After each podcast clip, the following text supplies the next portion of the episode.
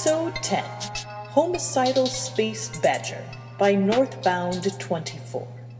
Narrated by Noelle Zingarella of HPFanficTalk.com.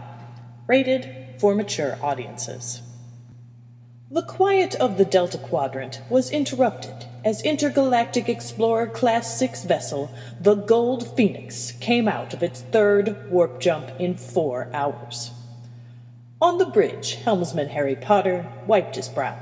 He then straightened his helmet. I don't think we can sustain another jump without a fuel stop, Captain, he called after checking the system diagnosis he had run. From her seat, Captain Hermione Granger heard and saw all. Where's the nearest fuel depot? she asked the ship's navigator, who was calling up the correct star chart for the quadrant. He was a red furred, gangly, weasel like creature known as Ron. Twenty-four and a quarter star miles starboard, Captain, Ron reported. Shit! It's in Peverell's belt! Eddie's home system! Hermione sighed. The Goyle Syndicate still have a 200,000 credit bounty on him. Who's got the balls to tell him? Harry asked aloud. Deep in the bowels of the warp engine room, Chief Engineer Eddie Teague was preparing to replace two of the engine's reflector coils. On one of the room's communication screens came the image of Harry. Eddie flicked on the screen's two way speaking channel. Hey, Hal. I was just about to send our beloved captain a message. We can't use the warp engine for at least two jump cycles. Two of the reflector coils have blown. I'm going to replace them now. Harry sagged. Ed, we're going to have to go into Peverell's belt to refuel. Eddie winced. Home ground. Magwood's Plaza's safe from the Goyle's reach, so refueling shouldn't be a problem. Really? Harry questioned, his wild black hair covering his raised eyebrows.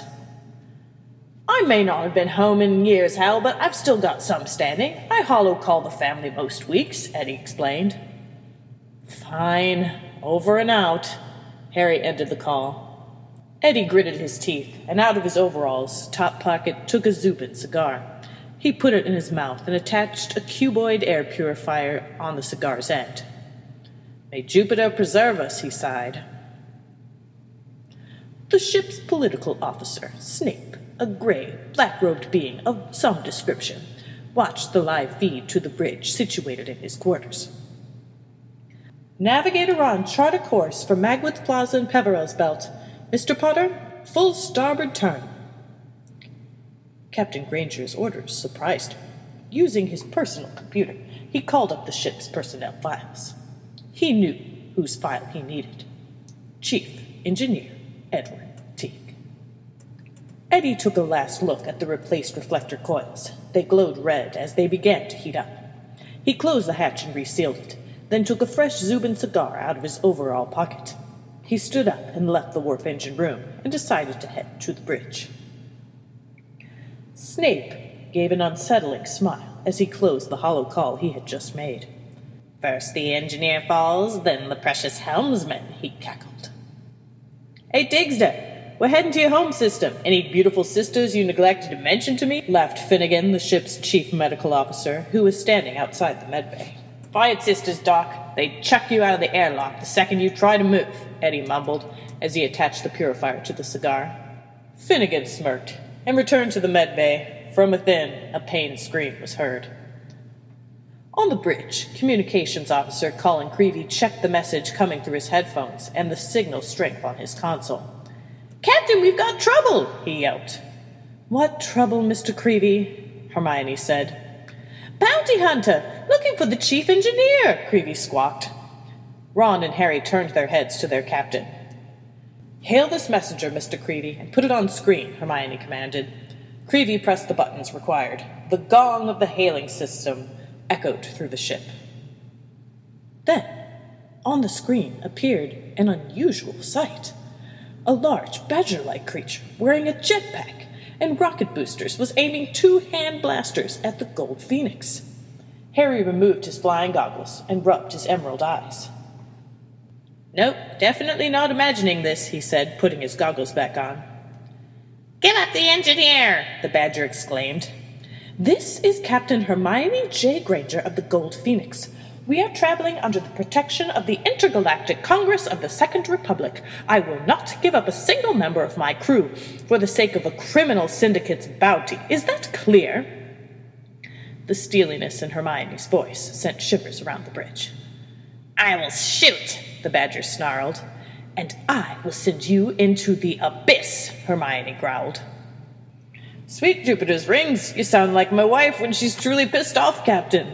And with that remark, Chief Engineer Edward Teague of the Gold Phoenix strode onto the bridge. There were a collection of snickers, while Ron laughed freely. Mrs. Teague always says you have a way with words, Eddie, Hermione said dryly. Eddie paused for a second as he looked at the screen. An all too familiar scar on the badger's nose kicked his brain into gear. No way! Brooksby! Is that you, old pal? he asked aloud to the badger. You know this bounty hunter? Hermione asked, stumped. The hook shaped scar on his nose, Captain. I were there when he got it, Eddie chuckled.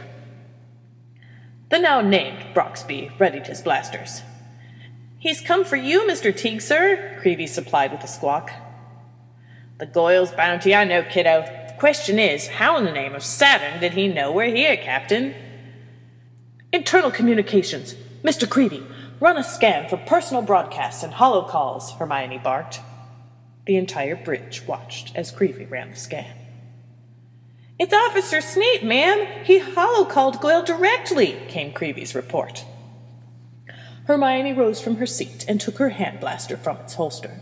Her next order, cold as ice, brokered no argument. Chief Engineer, you have command of the bridge. She marched through the entrance doors. The bridge crew looked to Eddie as one. Christ, it's like the fall of Gaunt's Galleon all over again, Eddie sighed. Snape awoke to the feel of a hand blast pressed directly in the center of his forehead. Captain Hermione Granger's eyes were murderous.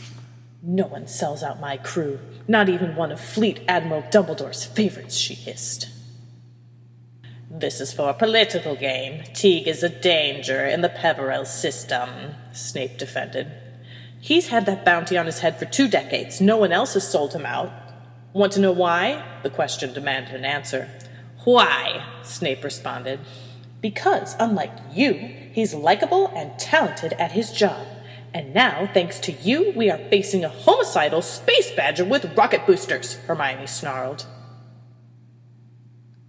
to be continued in episode 11 The Welcome Home Committee. Possibly